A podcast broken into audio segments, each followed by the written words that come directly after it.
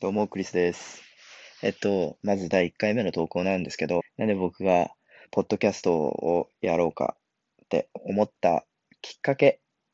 であったりとか、こっからどうなっていくと読んで、こうな、こういう、こういう活動を始めたのかっていうところを話していきたいなと思うんですけど、まず、えっと、正直な話、YouTube やろうと思ったんですよ、僕。なんですけど、えっと、まあ、実際やってないからわかんないんですけど、あの、遅いなって、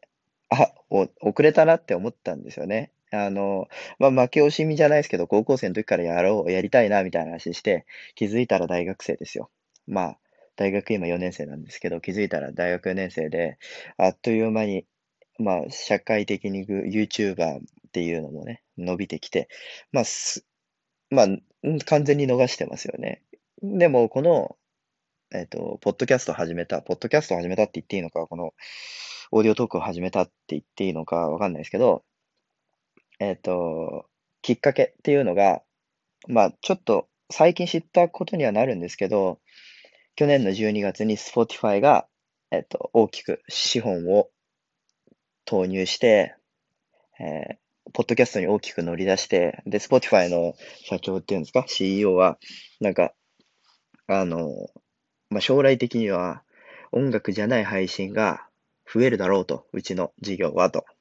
なるほどと。なら今、ポッドキャストやるしかないなって思ったわけですよ。なんか、あのまあ、軽率ではあるんですけど、あでも実際、Spotify が参入してきたことによって、Amazon、Apple、Apple はもともとポッドキャストを持ってる、iTunes のポッドキャストを持ってる、持ってますよね。で、Google と Amazon が、えっと、Google は Google ポッドキャストっていうのをリリース。で、Amazon と Google には、えっ、と、ホームデバイスって言いますか、あの、Alexa とか Google、OK Google とかね、なんかああいうのがあるじゃないですか。あれを使って、ポッドキャスト再生できるようにしてるわけですよ。要は、Apple、Amazon、えー、Google が大きく乗り出して参入しようとしてるわけですね。こっから。こっから、この3社がえっと、参入しようとしてるっていうことがどういうことかっていうと、今、しょあの、この、正直っていうか、この、Google、Apple、Amazon に加えて Facebook を入れると GAFA って言われる IT 業界だとよく知られる、えっと、4社の名前なんですけど、まあ、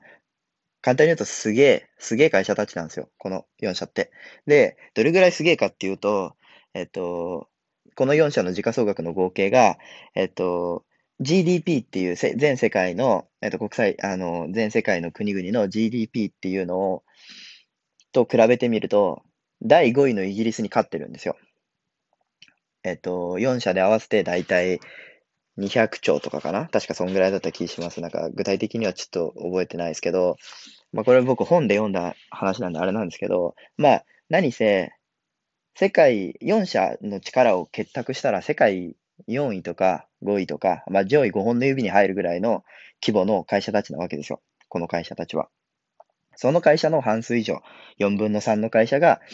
あの、ポッドキャストに、えー、お金を出そうとしてると。今後伸びるんじゃないかって思う、思ってるわけですよ。要は、その、成長性がなかったら、お金なんて入れないわけですから、まあ、バカじゃないですからね。頭いい人たちがいるでしょうし、僕たちが考えても見ないようなことをかんあの成し遂げるよ成し遂げるような会社たちなんで、なんか多分見えるものがあるんでしょうけど、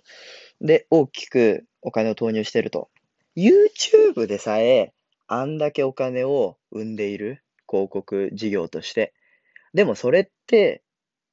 Google だけの力なんですよね。変な話。だけの力っていうか、まあ、Google の広告事業としての強みを生かしたのが YouTube であって、何億と稼いでるわけですよ。その GAFA の一社である Google が YouTube でこんだけ稼いでるんですよ。で、GAFA のうち、じゃあ3社が大きく乗り出そうとして、えっ、ー、と、実際に力を入れてきたとしたら、YouTube より大きい規模でマーケットが動くんじゃないかって思うんですよね。まあ別にお金稼ぎでやってるわけじゃないんで、まあ大学生でもびっくりするが今自粛中暇なんでやり始めたっていうことなんですけど、あの、なんか、大きくなっていきそうなものって先にちょっと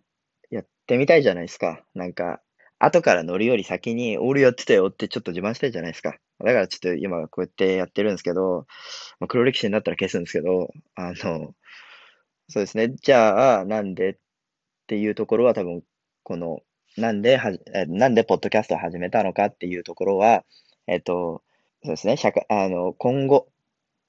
伸びていくから、伸びていくんじゃないかなと思っているんで、まあ、実際になんか広告の収益化どうだっていうやらしい話になってくると、なんかちょっと難しい気もするんですよね。大きく広告に乗り出すって言っても、広告業として参入するって、その GAFA のうち3社ないし、Facebook が途中から参入してきて4社になったとしても、なんか、ちょっと難しいんじゃないかなっていうのもあるんですよね。その、結局、ポッドキャストって、いろんな人、いろんなプラットフォームから上げれるっていうところがメリットで、じゃあどっから、えっ、と、こう、こう広告を、のお金を吸い上げて、えっ、と、収益化にするのかっていうのちょっと難しくなってくるかなとは思うんで、この一種、ファンビジネスみたいな、この、例えば僕の話を面白いと思ってくれた人が、えっ、と、YouTube でいうとこのスーパーチャットないし、なんか差し入れ、ここのアプリでいうとこの差し入れないしを入れることによって回っていくのかなとも思うんですけど、やっぱそれにはちょっと限界があるのかなと思いますけど、まあ、どうなるんでしょうねっていうのはありますね。まあ、ぜひ、